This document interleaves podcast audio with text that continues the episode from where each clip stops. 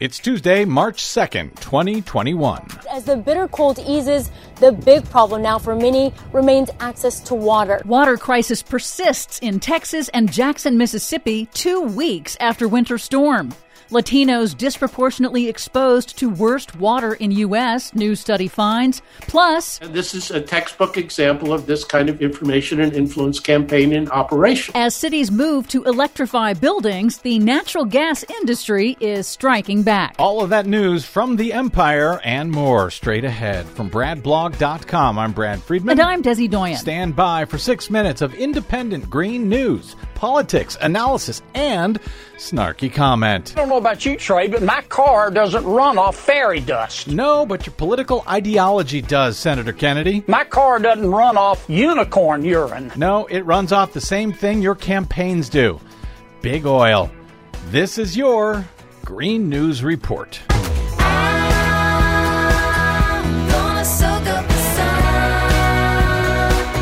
Okay, Desi Doyen, this storm in the south passed almost two weeks ago now, and yet folks are still paying the price for it? Oh, yes, they are, sadly. As we go to air in Texas, nearly 400,000 people across the state are still under boil water advisories, more than two weeks after that extreme winter storm pummeled large swaths of the South. Repairs for burst pipes and water mains are hampered due to a shortage of licensed plumbers and materials across the vast state. I'd love to pummel large areas of the South at this point. But getting much less attention is the full blown water crisis in Jackson, Mississippi. Residents there are entering their third week without water because the city's aging, underfunded water system was not built for such extreme storms. Much of the city has no water at all due to no water pressure, leaving many residents with no clean drinking water to bathe, cook, or even flush toilets. Mm. Officials don't know when the water will be restored and have mobilized water tankers to neighborhoods, but the most vulnerable residents can't reach them. The Daily Beast reports that the water outages have disproportionately affected predominantly black areas of the city. Jackson is just one of many municipal water systems around the country that are teetering on the edge of failure due to lack of funding for maintenance and upgrades. You know, it's also the capital city of Mississippi. You would think they would want to take care of the people who live in their capital, but I guess too many of them are the wrong color. And according to a new analysis, millions in the United States are drinking water from systems that violate limits for dangerous contaminants or fail to meet federal health standards, and Latinos are disproportionately exposed. That's according to a new analysis of Environmental Protection Agency data conducted by The Guardian of more than 140,000 public water systems across the U.S. The analysis found that counties that are 25% Latino or more violate drinking water contaminants contamination standards at twice the rate of predominantly white counties in the country. Well, they should move. The Biden administration is preparing another broad stimulus package to fund such long overdue repairs to U.S. infrastructure, but that's after the passage of the COVID relief bill. But Senate Republicans have indicated they will oppose it, like they opposed a similar trillion dollar infrastructure package just last year.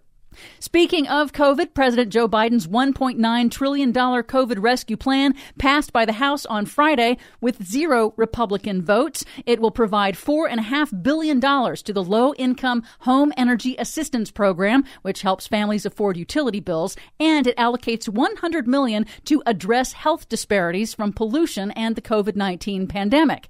And that's if it passes the Senate. Well, no wonder Republicans don't want to support it. In other news, buildings are are one of the biggest sources of greenhouse gas emissions that cause dangerous man made climate change. So, Seattle, Washington, in February joined a growing number of cities updating their building codes to ban polluting natural gas in some new building construction.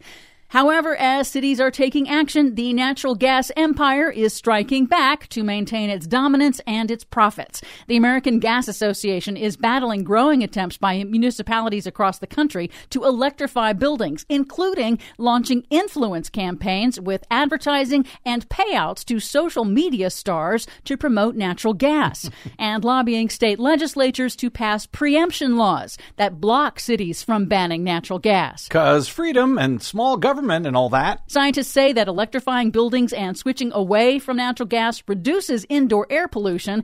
And the bottom line, it is also one of the most efficient ways to achieve net zero emissions by 2050 to combat climate change, according to Princeton energy researcher Erin Mayfield here in an interview with NPR. We cannot continue using natural gas for things like heating and cooking because it's not consistent with reaching a net zero goal. So there are more big battles ahead as the fossil fuel industry mobilizes to maintain its grip on the country.